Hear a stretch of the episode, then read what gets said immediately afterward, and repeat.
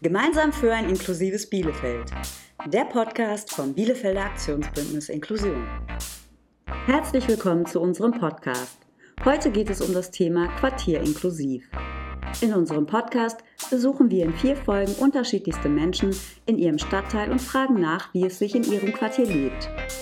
Was sind Lieblingsorte und vielleicht auch Unorte? Welche Barrieren gibt es im Quartier und was können wir tun, um ein lebendiges Quartier zu gestalten?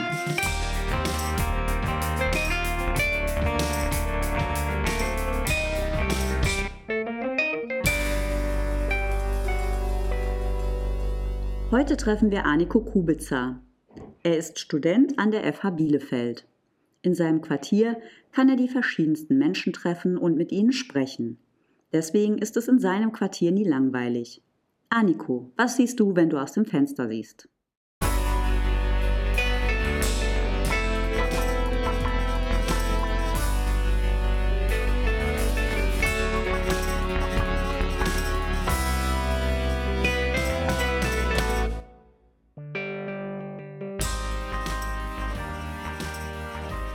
Ich aufstehe und aus dem Bett gehe und aus meinem Fenster schaue, dann sehe ich eine Häuserfassade. Und äh, die Häuserfassade sieht genauso aus wie die Häuserfassade, in der ich quasi wohne, also die Seite. Es nimmt mir leider, weil es etwas hoch ist, die Sicht weg und die Sonne ist nur einmal kurz zu sehen. Also ich habe nicht so einen guten, guten Blick, wenn ich aus dem Fenster gucke, weit oder so, sondern das ist schon äh, eine Art Innenhof, würde ich es beschreiben. Ich ähm, sehe, wenn ich hier direkt um die Ecke blicke, hohe, hohe Gebäude.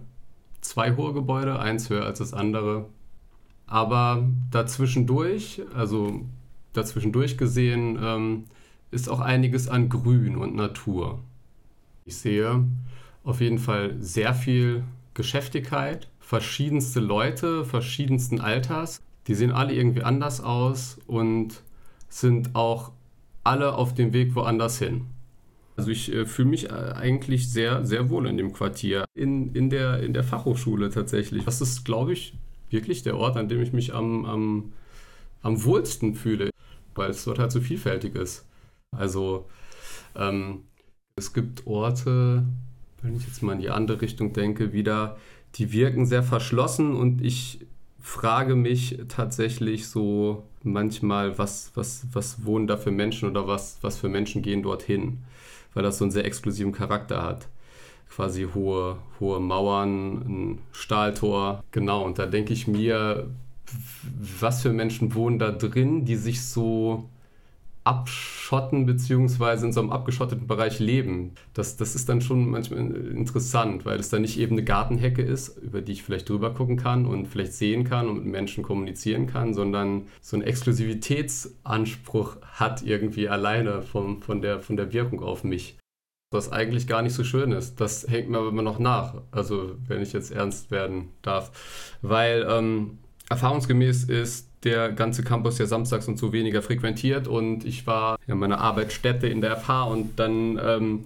war ein, äh, wir haben Küchenzeilen auf dem Flur und da hat sich ein Mensch etwas zu essen gemacht. So, das ist das, was ich erfahren habe. Zehn Minuten später oder eine Viertelstunde später habe ich gesehen, dass die Polizei ankam und diesen Menschen abgeführt hat. Und dann habe ich am nächsten Tag wurde das thematisiert und ähm, dann habe ich mitbekommen, dass das äh, ein wohnungsloser Mensch war, der sich dort einfach was zu essen gemacht hat. Aber das ist etwas, das mich äh, auch Exklusivität angehend sehr, sehr gestört hat, dass der Mensch sich nicht einfach sein Essen machen durfte dort, sondern dass dann gleich irgendwie Security kam und Polizei gerufen hat und der Mensch dann quasi abgeführt wurde. So. Da steht halt eine Küche voll ausgestattet, die kein Mensch nutzt in dem Moment und ein Mensch, der es wirklich nötig hat, darf sich da nicht zu essen machen, weil ihm die Privilegien fehlen offensichtlich.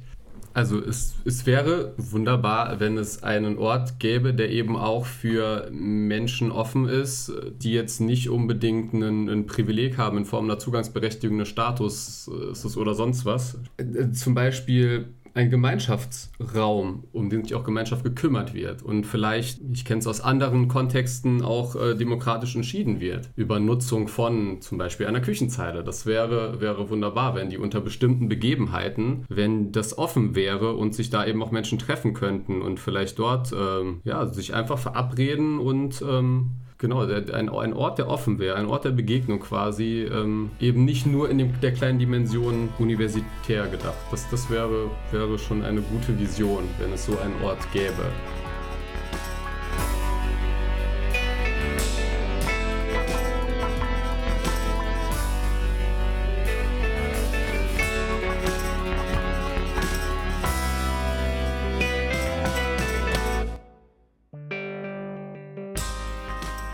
Das war die vorerst letzte Folge von Quartier Inklusiv.